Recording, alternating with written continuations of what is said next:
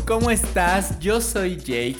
Bienvenida, bienvenido, bienvenide a Ya se dijo y ni modo. El podcast donde usted va a escuchar lo que quiere escuchar. ¿O no? Te invito a que te quedes al final del episodio porque te tengo un chisme. Claro que sí, y antes de iniciar este podcast, por favor, te invito a que me sigas en todas mis redes sociales y te suscribas, ya sea donde estés escuchándolo, en Spotify, en Google Podcast, Apple Podcast, Amazon Music o lo estás viendo aquí en YouTube. En todos lados, suscríbete, por favor. Y también, muchísimas gracias por estarlo escuchando. Claro que sí, como no, con todo gusto. Vamos a darle, vamos a darle al episodio de hoy que se viene bueno, se pone bueno, porque yo sé que a usted, allá del otro lado del audífono, de la bocina o de la pantalla, ya le ha pasado. Y es que a quien no le ha tocado estar o trabajar en un clima tóxico. Así es. Si hace poquito, déjeme que le cuento, déjeme que le digo que yo trabajé en una empresa. Ya sabe que pues aquí hashtag irapuatense, fresera, claro que sí, cómo no. Y yo entré a trabajar a una empresa eh, pues de aquí de Irapuato que se dedica a la línea blanca y electrodomésticos y demás.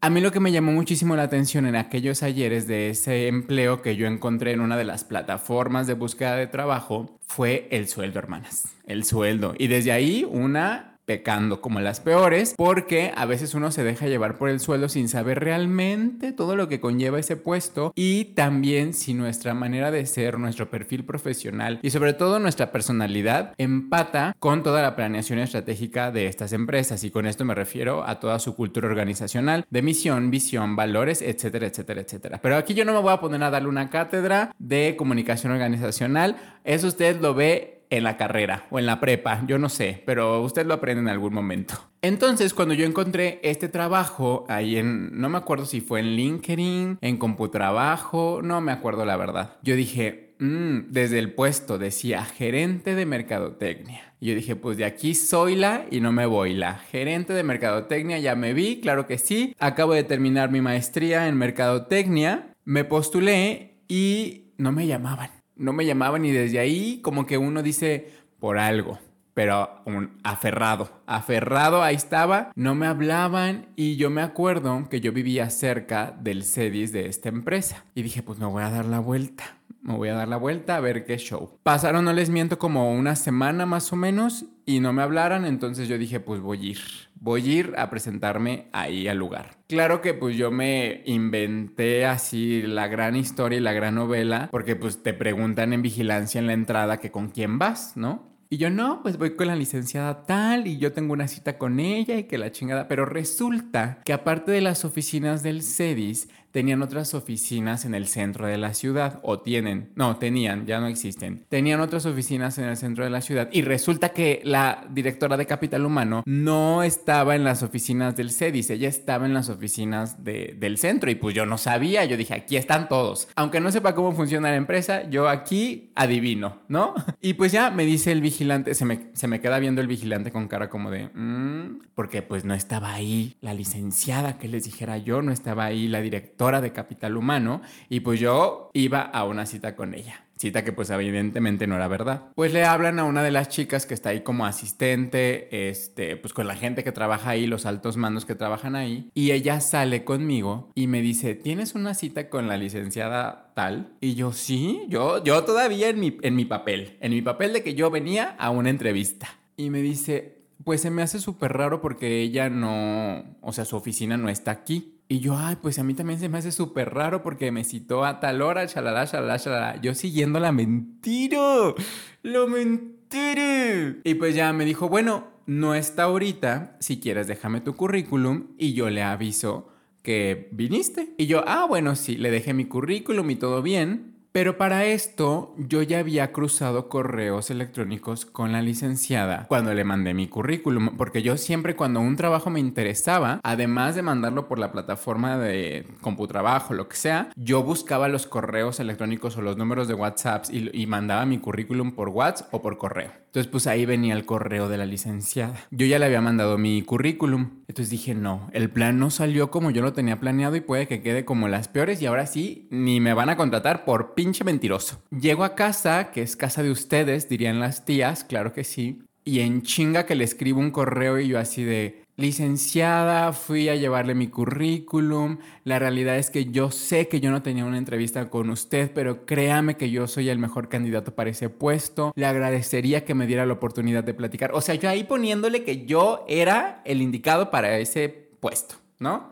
Que la realidad es que sí y ni modo. Total, como que dijo, a ver, este muchachito sí se ve que tiene ganas de trabajar, que te dijera yo. Y me contesta el correo como después de dos días dándome una cita. Pero ahora sí, ya en la oficina donde era, en la oficina del centro. Y ya pues yo en chinga le contesté, le respondí que sí, que yo estaba ahí a tal hora, que no sé qué, no sé qué, no sé qué. Se llega el día de la cita ahí estoy, ahí voy y me fue muy bien. Y la licenciada muy amable, muy linda, muy en su papel de entrevista y de, ok, a lo mejor no eras como nuestro candidato, pero te vamos a dar la oportunidad y demuéstranos que vales la pena. Pues yo creo que pasé el filtro con ella porque después me pasaron a una entrevista con el director de finanzas, director administrativo, no me acuerdo qué papel tenía ese señor ahí. Y pues también yo creo que sí, porque pasé al siguiente filtro. Total, para no hacerles el cuento largo, pasé todos los filtros, incluso hice hice una presentación ejecutiva para los directores. Fui a esa presentación ejecutiva, así los dejé, pero miren, cuadrados, circulares, triangulares, a todos, así de que no, este chavito es el bueno.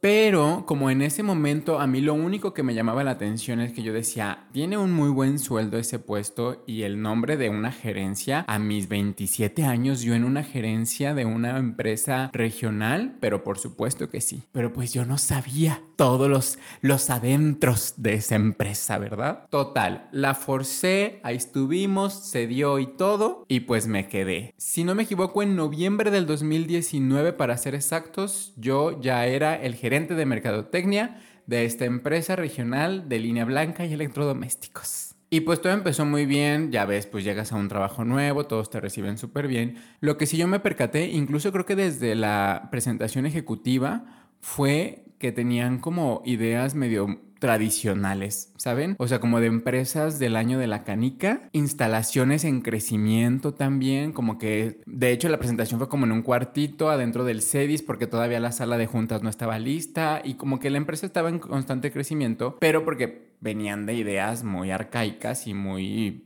pues como dicen por ahí, del año de la canica. Pero yo dije, bueno, pues si la empresa crece, yo también crezco y yo también progreso y ahí vamos. Y en fin, entré, todo bien, las primeras semanas todo bien, hasta que me presentan a mi jefe directo, que era el director comercial. O sea, todo estaba muy raro, porque me acuerdo que en mi capacitación la primera semana me traían de aquí para allá y que me iba a tocar capacitación con este güey, pero no estuvo, pero entonces ahora pásate con esta morra que te va a capacitar en no sé qué. Capacitaciones que aparte para mi puesto como que no tenían nada que ver, pero ella decía, la licenciada, que yo tenía que aprender de todo porque era un puesto gerencial, a lo cual yo dije, eh, tiene un poco de razón, probablemente sí lo tenga que hacer. Pero sí, sí, sí tenía como algunas lagunas todo este ingreso en mis primeras semanas de capacitación, pero dije, bueno, como les platiqué hace un ratito, si la empresa está en constante crecimiento, yo también voy a crecer junto con la empresa y agárrense. Entonces pues me presentan a mi director y pues mm, la verdad es que de esas personas que desde que ves no te da buena espina, no te da buena vibra y no te sientes apoyado. Es un señor ya pues de edad avanzada, con ideas también muy de la antigua y que a mí me dio la impresión que desde que me iban a contratar él no estaba de acuerdo. Porque regresando un poquito a la junta gerencial que tuve con ellos o a la junta ejecutiva donde presenté mi proyecto, él me hizo preguntas muy de que o sea, tratándome de tirar mi proyecto. Si yo decía, no, pues podemos ampliar la tienda a ciertas ciudades por esto y por esto y por esto, él así, ni siquiera eran preguntas, eran comentarios pasivo-agresivos o muy agresivos, diría yo. No, pues es que en ese municipio no se puede porque tal y tal y tal. O sea, ¿y por qué dices que en este? Y yo, bueno, porque investigué que tal y tal y tal y tal. No, es que nosotros ya tenemos años tratando de hacerlo y pues la verdad es que no, no funciona. Y yo así de, bueno, yo investigué en relación al mercado, a lo que encontré en internet, algunas fuentes, pero pues la historia de la empresa, de sus fracasos y de sus éxitos, pues tampoco no la domino. O sea, lo que agarré de la empresa fue lo que encontré en el sitio web, que no había absolutamente nada porque pues era una tienda en línea, al final del día a eso se dedican. Y entonces como yo siempre le contestaba a sus comentarios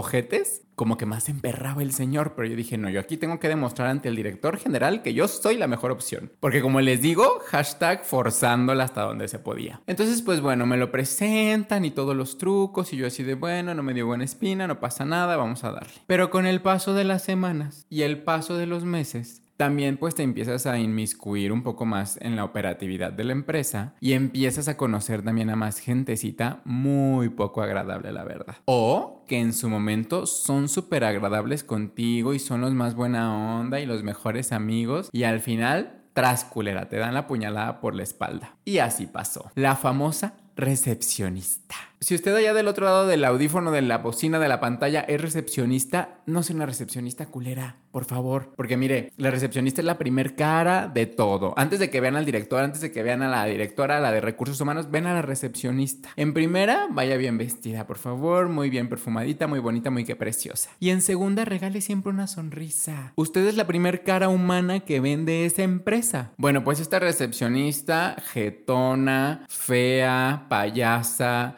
pero conmigo, uff, llegué y súper buena onda y claro que sí, que yo te ayudo, que no sé qué. Eh, muy extraño realmente su comportamiento, ya hasta después lo entendí un poco. Y pues bueno, una realidad es que cuando yo llego a un trabajo nuevo, siempre me gusta demostrar que sé hacer las cosas y me empeño y me esfuerzo en que me salgan bien y me gusta brillar. Esa es una realidad, un bien o un mal, no sé. Me gusta ser el ajonjolí de todos los moles y tener el spotlight. No sé si eso sea un defecto o una cualidad, pero así he sido toda mi vida. Entonces, si a mí me dices que no puedes, con más pinches ganas te digo si puedo y si lo voy a hacer. Y pues yo me empecé a meter en todo, a tratar de solucionar muchas cosas desde mi área, que la neta estaban pero para el carajo. Me empecé a involucrar en la parte del diseño digital, me empecé a involucrar un poquito incluso en recursos humanos, me empecé a involucrar en la parte de ventas en internet. Y aparte porque tenía los conocimientos, probablemente la experiencia no, pero los conocimientos sí. Y eso se lo demostraba al director general, porque después tuve juntas con el director general, y él me daba apertura a hacer todo. Y fue ahí donde empezó la pesadilla del terror. Porque como les digo que yo me empecé a meter en todo, pues también descubría muchas cosas que le tapaban al director general desde la dirección administrativa y desde la dirección comercial. Cosas que no le decían según para evitarle corajes y para evitarle preocupaciones, pero que eran cagadotas fuertes, de cantidades fuertes o de cosas muy fuertes, que obviamente tú como nivel jerárquico antes de los directores, pues dices, mejor me callo si no me voy a meter en un pedo. Y de alguna manera también como que los directores te metían el miedito de que donde abras el hocico, cabrón, así te va a ir. Y bueno, ¿qué es lo peor que te pueden hacer? Correrte. Pero pues uno que necesitaba el trabajo, pues mejor te callabas. Cuando empezó toda esta confrontación muy pasivo-agresiva con el director comercial, que era mi jefe directo, fue justo en el momento que el director general le dijo que ya no iba a depender completamente de él, sino que él, el director general, quería tener más claridad de lo que yo proponía y de lo que yo hacía. Entonces hubo un momento en el que yo le daba razón a mi director comercial y al director general, pero entre ellos, evidentemente, como usted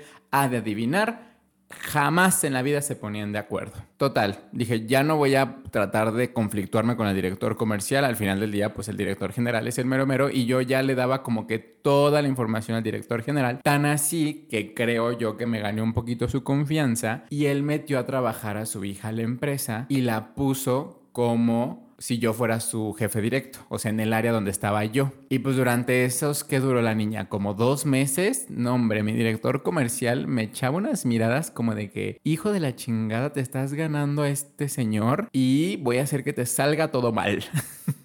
Pero yo decía, y ni modo, y soporta. Y aquí yo estoy rifando. Pero la realidad es que pues a veces los viejos lobos de mar son muy complicados y pues este señor era un viejo lobo de mar y yo pues si bien me lo sabía capotear y todo de repente hay gente ya con tantos años de experiencia y jodiendo tanta gente que ya saben por dónde y para dónde y así. Aquí creo yo que mi pequeño error fue que cuando la hija del director general decide dejar la empresa porque se iba a ir a no sé dónde a estudiar o a trabajar, no me acuerdo, a mí me piden que le haga una evaluación. Para lo cual, pues yo no la evalué con dieces ni excelencia, porque para mí siempre uno está en constante crecimiento y en constante mejoría. Y creo que en algunas cosas le puse 9, en otras 10 y en otras 8. O sea, no, no le puse como que un 7, no Pero yo creo que su papá quería que le pusiera puro 10 y me acuerdo que en una de nuestras reuniones me preguntó, oye, te quiero preguntar por qué la calificación de mi hija. Y yo, ah, por esto y esto y esto y esto y por esto y esto. O sea, la verdad todo muy bien, pero pues bueno, tal y tal y tal y tal. Y pues la niña pues está aprendiendo, así como todos. Y bueno, no, yo echándole ahí el chorro porque la verdad es que sí lo noté molesto cuando me preguntó. Y pues de ahí para el real,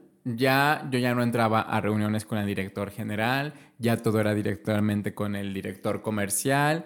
Y pues bueno, dije, oh, esta batalla la estoy perdiendo, pero bueno, vamos a seguirle. Mientras yo estaba ahí con toda la pelea campal de egos de los directores, a la par tenía que estar lidiando con esta secretaria que nada más me tiraba hate, sobre todo también ya después que se enteró que soy abiertamente homosexual, era de que hacer comentarios incisivos y homofóbicos cuando estábamos comiendo. Algunas de mis compañeras también, las típicas que te saludan con una risita de, ay, sí, claro que sí, ay, sí, cómo no. Pero son unas hijas de la fregada. Y la realidad es que de tantas personas que había en esa empresa, si yo confiaba en una o dos, eran muchas, de verdad. Como era una empresa que se dedicaba a la distribución, venta de línea blanca y electrodomésticos, pues tenían varias tiendas en muchos municipios de aquí del estado y sus alrededores. Y pues yo iba a esas tiendas a hacer revisiones y auditorías de branding, de merchandising, etc. Y ahí la verdad es que también en algunas de las tiendas al día de hoy tengo gente que confío y que le sigo hablando y que todo súper chido. Pero sí es súper difícil y bien pesado estar lidiando con gente que no te quiere ver ahí y que todos los días hace un comentario que te trata de chingar. Llegó un momento en el que me harté, duré ahí en esa empresa un año, cuatro meses, y entre que mi director comercial me jodía, entre que ahora el director administrativo se metía también, entre que yo buscaba apoyo de la dirección de capital humano y nada, el director general ya me ignoraba por completo, y también no me gustaba que había un exceso de patriarcado en esa empresa, pero con ideas muy machistas, muy retrógradas y arcaicas y tradicionales en las que las mujeres no son chidas y aquí los hombres somos los chingones y, ay no, esas ideas que la verdad yo no comparto y que no me gusta trabajar así. Al día de hoy estoy muy agradecido con la licenciada que me dio la oportunidad de estar ahí que confió en lo que yo estaba haciendo de aferrarme a estar en ese puesto e incluso cuando me fui yo le agradecí infinitamente por haberme dado la oportunidad. Pero sí es una realidad que fue el trabajo más tóxico en el que he estado al grado de tener pesadillas con mi director comercial en el que yo ya soñaba que me iba a regañar o que me iban a correr o que me iban a hacer pagar cosas que yo no tenía que pagar porque hasta eso llegó a un momento en el que me echaba la culpa de que se perdían cosas para que me las descontaran de mi sueldo. O sea, de verdad ya era fatídico, era imposible estar ahí. Me empiezo a llevar muy bien con el coordinador de capital humano y le hago saber mi problemática, a lo cual él también muy viejo lobo de mar me dijo, mira, evítate pedos. Tramitamos lo de tu renuncia o lo de tu despido. Aquí la neta, ni te metes en pedos, nunca damos los tres meses de indemnización aunque nosotros te despidamos. Mejor como ves, te vas mesecito y medio, todos felices y todos contentos. Y yo así de, ay, pues sí, yo creo que sí, porque la verdad ya no, ya no aguanto estar aquí, cada vez son más responsabilidades. Eso sí, debo reconocerlo que entre más responsabilidades me daban, porque también yo me las ganaba, eran más bonos, más comisiones, eso sí, yo no tengo nada absolutamente que decir sobre eso. Pero pues lidiar con todo lo demás, de que me dijeran cosas, de que me molestaran, de que estar con la preocupación de que algo malo iba a pasar siempre, yo quería calma y paz en mi ser. Y le dije, ¿sabes qué? Sí, mejor vamos a darle. Si tú me puedes ayudar a tramitar ya lo de como si ustedes me fueran a despedir, bendiciones. Y la gota que derramó el vaso, que creo yo que fue como lo que dije, ya esto va a suceder en dos días, fue que de repente vi que llegó a las oficinas del centro de distribución una agencia de marketing digital. Y en efecto, a los tres días, cuatro días, me dice el coordinador de capital humano, aquí está, tu despido, te dan tantos meses, te dan esto y esto y esto y esto. Yo dije, ya, ¿dónde te firmo? Ya no quiero saber nada más, por favor, déjenme en paz. Y pues así fue mi experiencia en un trabajo tóxico en el que lidiar de verdad con un jefe tan opresor te quita tu paz mental, te quita tu tranquilidad y siempre de verdad los invito a que su prioridad sea su paz mental. Yo sé que tenemos necesidades como adultos, que tenemos compromisos, que tenemos deudas que pagar, pero en serio que siempre hay trabajo para lo que sea, de lo que sea. Al siguiente trabajo que yo me fui, me voy a adelantar un poquito, me fui ganando la mitad de lo que ganaba en esa, en esa empresa, pero estaba tan en paz, estaba tan tranquilo cuando me salí de ahí, cuando entré a este nuevo trabajo que ya después les platicaré, que dije, tomé la mejor decisión, aunque gane la mitad, no me importa. Pero bueno, si usted allá del otro lado de la pantalla, del audífono o de la bocina ha estado en un trabajo tóxico, cuéntemelo en mis redes sociales o si está aquí en YouTube en los comentarios, por favor, para echar el chisme y echar el chal. El mejor antídoto para la ignorancia es la información. Este es el dato diverso.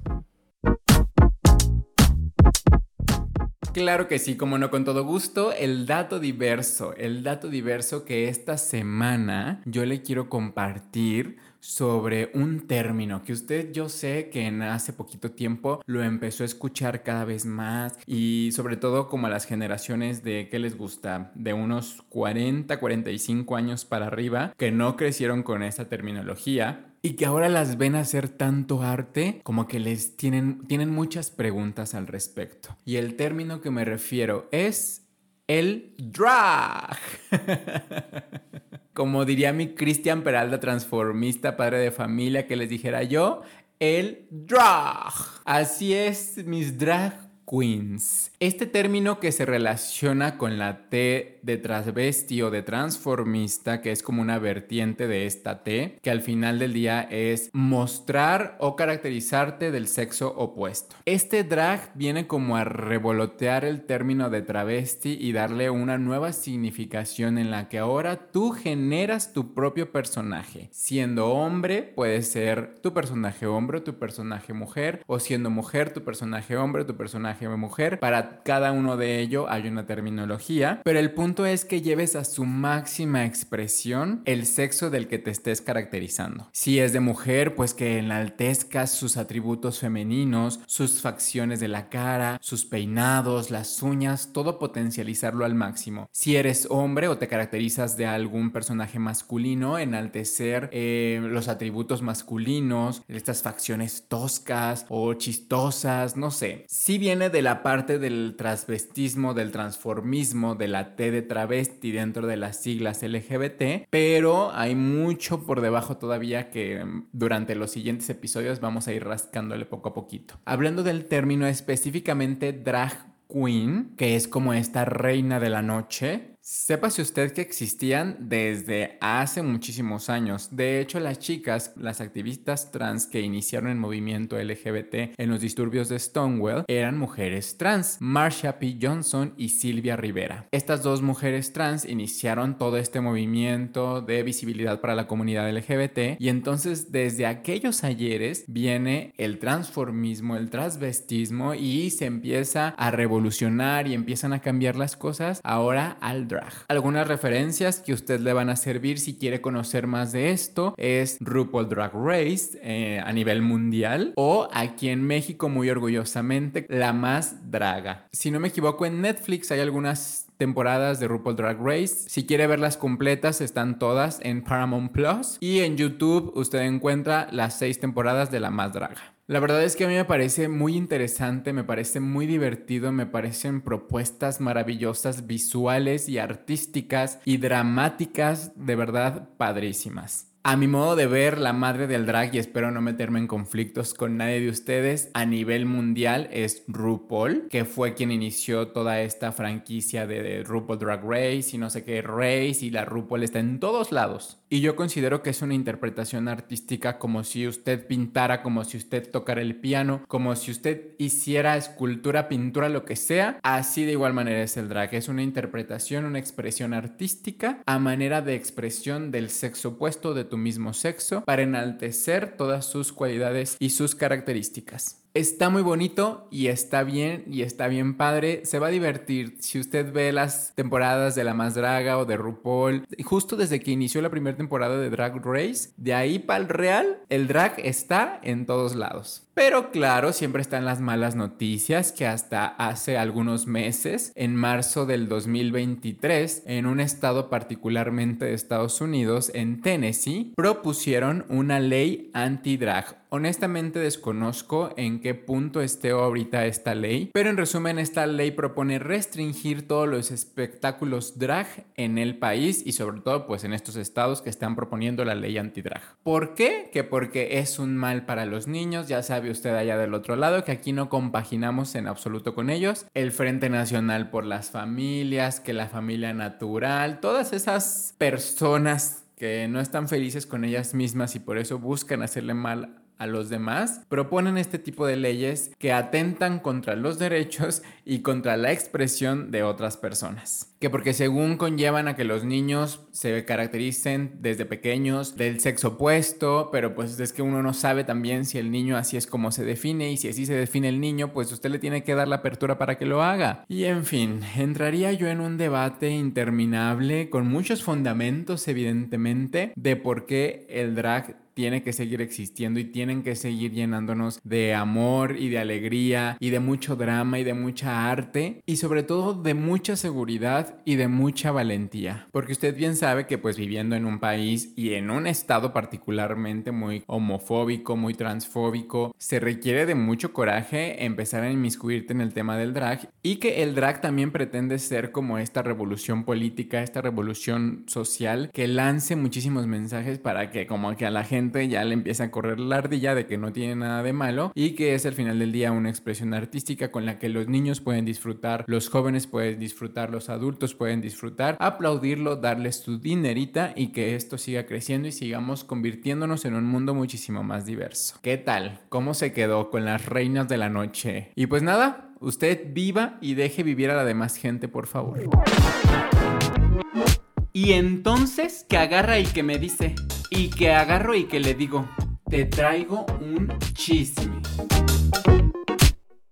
Ahora sí, ahora sí, vamos con el chismecito que yo le pedí que se quedara hasta el final del episodio porque le tengo un chismecito del YouTube. Usted sabe que hasta hace algunos meses o incluso hoy mismo las fake news están a la orden del día, ¿verdad? Entonces, pues YouTube ya se hartó de todo esto y lanzó un contenido muy noticioso, muy gráfico, muy visual, muy bonito y sobre todo muy conciso para que usted agarre el pedo rápido. En un canal específicamente que se llama Hit Pause, les voy a poner por aquí el iconito de cómo lo encuentran y te aparece en tu página principal. En estos últimos días, si, si tú estás en tu feed de YouTube, en tu página principal, ahí te aparecen estos videos en los que te invita mismo YouTube a que revises todo el contenido que compartes. En esta última campaña que lanzó este canal de YouTube, que se llama Hit Pause, vienen tres videitos de 30 segundos muy divertidos, muy visuales, muy bonitos, en los que te dice justamente, no te creas todos los titulares de la noticia.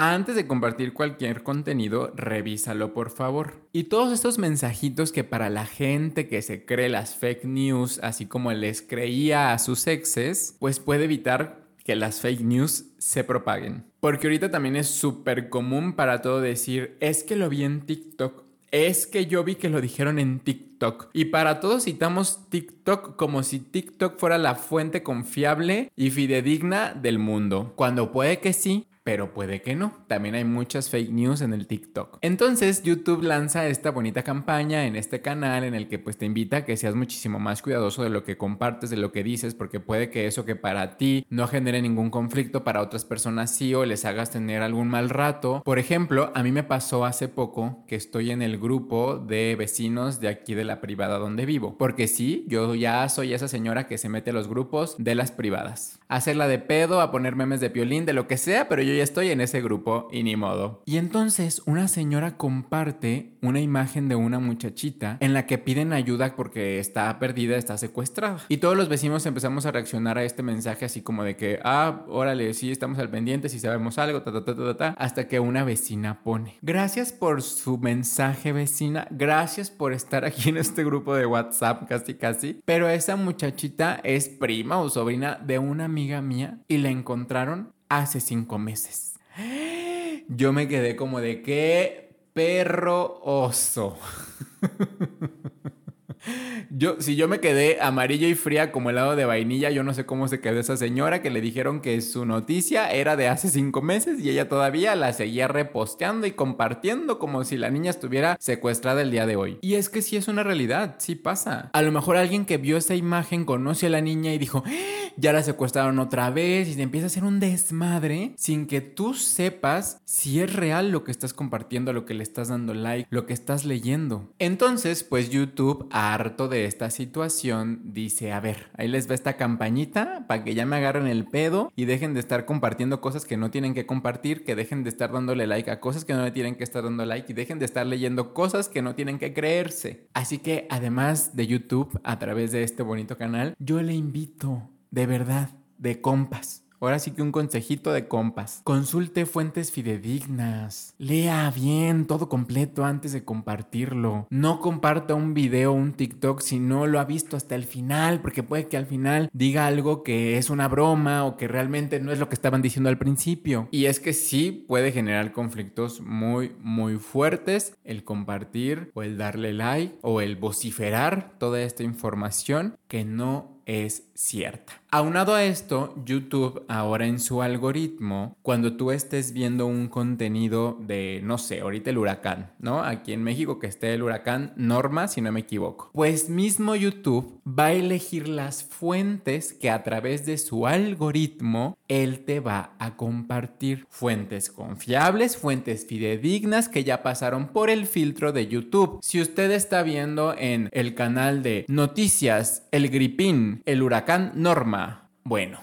usted termina de ver ese video y la recomendación de YouTube va a ser sobre el huracán Norma, pero en el canal de Noticias Milenio, en el canal de Noticiaros Televisa, fuentes que YouTube ya eligió para que usted, si estaba en una fuente que no es fidedigna, ahora esté en una fuente confiable. Qué bonito se escucha todo eso. Ahora sí basta de decir, es que yo vi en TikTok que el VIH se transmite por medio de las salivas. Semejante barrabasada, por favor, investigue. ¿Sí? Bueno, ¿eh? ahí le dejo esa tarea y métase al, al canal de Hit Pause para que vea estos videitos y usted genere más conciencia, compártalo a quien más confianza le tenga. Y pues bueno, hasta aquí el final de este episodio. Esto fue Ya se dijo y ni modo, el podcast donde usted escuchó lo que quiso escuchar. ¿O no? Yo soy Jake, fue como siempre un gusto, una algarabía, un regocijo estar aquí con usted. No se te olvide suscribirte en cualquier plataforma donde estés viendo o escuchando este contenido seguirme en todas, todas mis redes sociales, en todas me encuentras como arroba hey Jake. Nos sintonizamos el próximo jueves, la próxima semanita. Te mando como siempre besos y abrazos. Bye.